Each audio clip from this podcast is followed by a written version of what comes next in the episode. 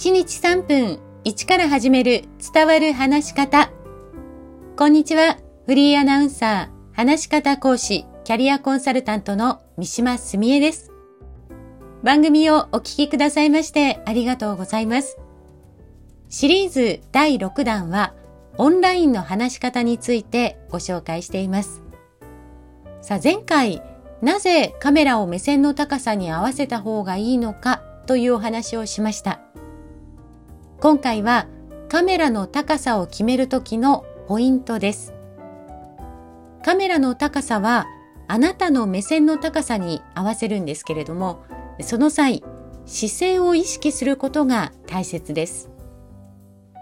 オンラインの場合、座った状態で話す人が多いと思います。座った状態で目の前にあるパソコンと向き合っていると思いますが、その時、パソコンが目線よりも下にあると、やや前かがみになってしまいます。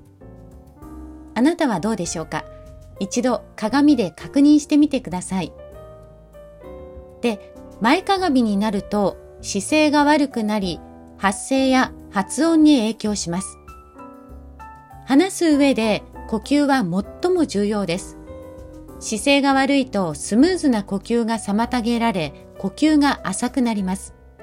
特に張りのある説得力のある声を出すには、多くの息を吐き出しつつも、途中で必要な息を吸い、そして同じ息の量を保ちながら話す必要があるんです。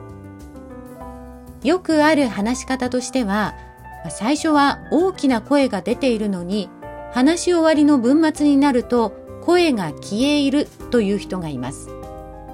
この話し方は相手に自信のない印象や不信感を与えてしまいます。なので最初から最後まで一定の声の大きさを保って話すということはとても大切です。そしてそのためにはスムーズな呼吸ができる姿勢がポイントです。また姿勢が前かがみだと口の動きも小さくなり発音にも影響します。実際にやってみるとわかりますよ。下を向いてあいうえおというのと、正面を向いてあいうえおというのでは口の動き方が違いませんか？この口の動き方、可動域が狭まるということは曖昧な発音や不明瞭な発音につながります。さらには言葉が詰まってしまう原因にもなるんです。